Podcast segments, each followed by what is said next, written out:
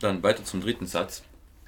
Der dritte Satz ähm, ist von der Form her ein bisschen komplizierter. Einige Musiktheoretiker sprechen von einer Sonatenhauptsatzform, andere ähm, sprechen von einer dreiteiligen Form, die unserer Meinung nach einfacher zu folgen ist. Deswegen teilen wir diesen Satz in drei Teile ein. A, B, A1, eine variierte äh, Form von A und schließlich eine Coda.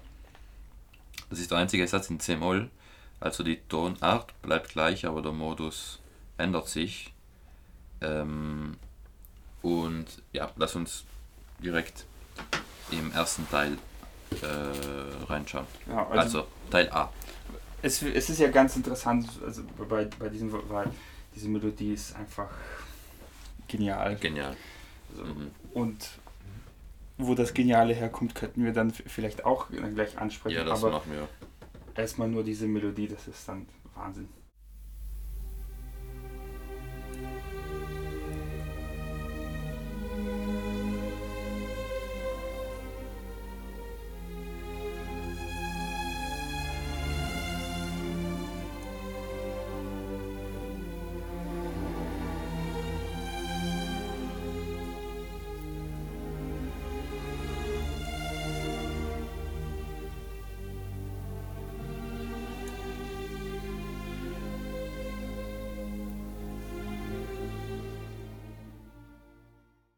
Und jetzt Genau. haben wir auch sch- schon eine Unklarheit dem, in, in dem Ganzen gehört.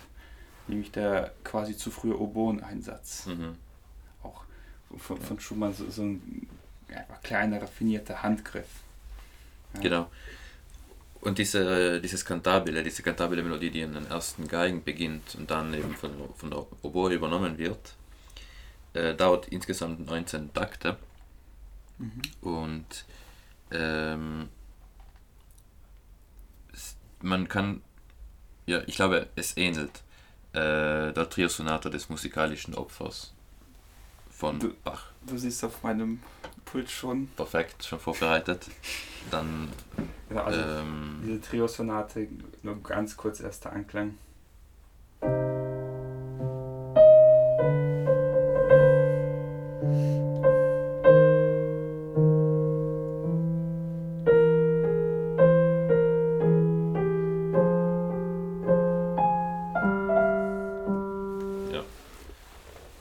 Also deutlich, deutlich. Und sogar die Ton- Tonart ist gleich. Es ist auch Es C-Moll. ist C-Moll, ja. Es ist C-Moll und C-Moll, also Also äh, Fakt ist natürlich, wenn ich mir noch einen kleinen Exkurs erlauben kann, denn wir wissen ja, Schumann hat Bach sehr geschätzt und das, ähm, da ist er auch wirklich ähm, ziemlich klar, ähm, also äußert er sich ziemlich klar dazu in, in, die, in seinem Werk der Haus- und Lebensregeln, ähm, nämlich Spiele fleißig Fugen großer Meister, vor allem von Johann Sebastian Bach. Das wohltemperierte Klavier sei der tägliche Brot.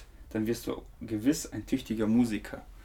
Das heißt, mit dem wohltemperierten Klavier war er auf jeden Fall gut vertraut. ja. Jetzt das, äh, das musikalische Opfer von ihm, natürlich sicherlich. Ja, natürlich. Einer der größten äh, Werke Bachs. Hm. wer das wohltemperierte Klavier jeden Tag quasi auf seinem Pult hat. Und da gibt es ja auch ganz groß, also ganz ähm, äh, bekannte Stories, dass Schumann angeblich in der Lage war, das ganze Klavier, das ganze wohltemperierte Klavier auswendig und in allen Tonarten zu spielen. Wow. Ähm, dann, dann ist natürlich die Kenntnis von Bachs musikalischen Opfer ja das kleinste Übel. Ja, genau, genau. Genau. Noch eine Sache zu diesem Thema. Ähm, den werden wir nochmal hören, und zwar im letzten Satz. Äh, ja, nur zur Erinnerung.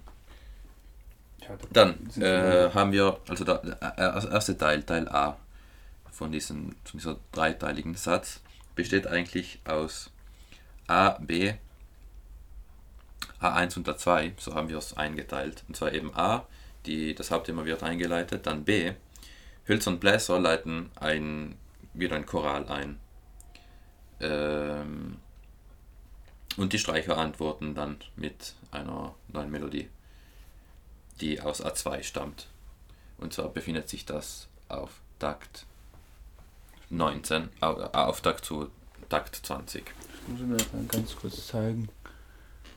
Ja, genau. Also dieses Teil B des Teil A. Mhm.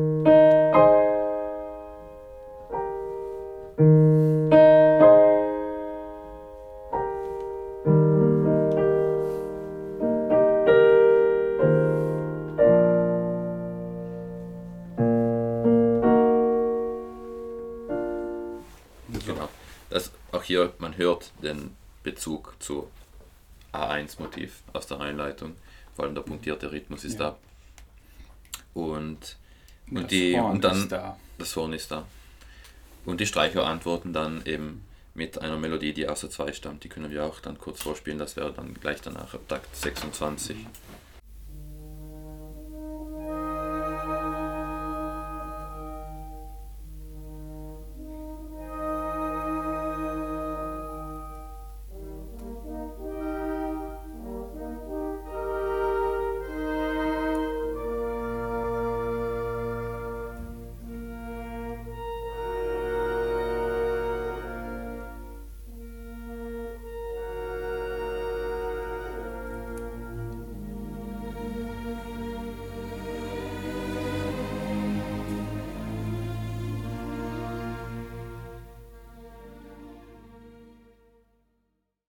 Dann nach diesem B-Teil haben wir wieder A1, also die Melo das Hauptthema kommt wieder vor. Und zwar in den Klarinetten und äh, Flöten jeweils. Diesmal in ja, Nerv-Moll. Ja, F-Moll. Und dann haben wir wieder A2, das heißt die Streicher nehmen den Thema wieder in die Hand, in einer extrem hohen Lage. Ähm, und der ganze A-Teil endet dann mit äh, Trilli auf den ersten und zweiten Geigen. Ähm, die Hölzer nehmen dann wieder das Thema in die Hand und das wird dann zu einer äh, kleinen Codetta, die schließlich im zweiten Teil des Satzes führt. Genau. Teil B beginnt äh, mit einem Fugato. Das Subjekt hier ist eine rhythmisch veränderte Staccato-Version des Hauptthemas. Ähm, und die, die ersten Geigen und äh, Klarinetten tauchen dann mit einem Kontrasubjekt ein, nach einem Takt. Und dann kommen eben auch die, Vio die, die Bratschen, die Fagotten und zuletzt auch Genau. die Celli mit dem, mit Das dem ist dann- Subjekt. Das ist also das Thema, oder?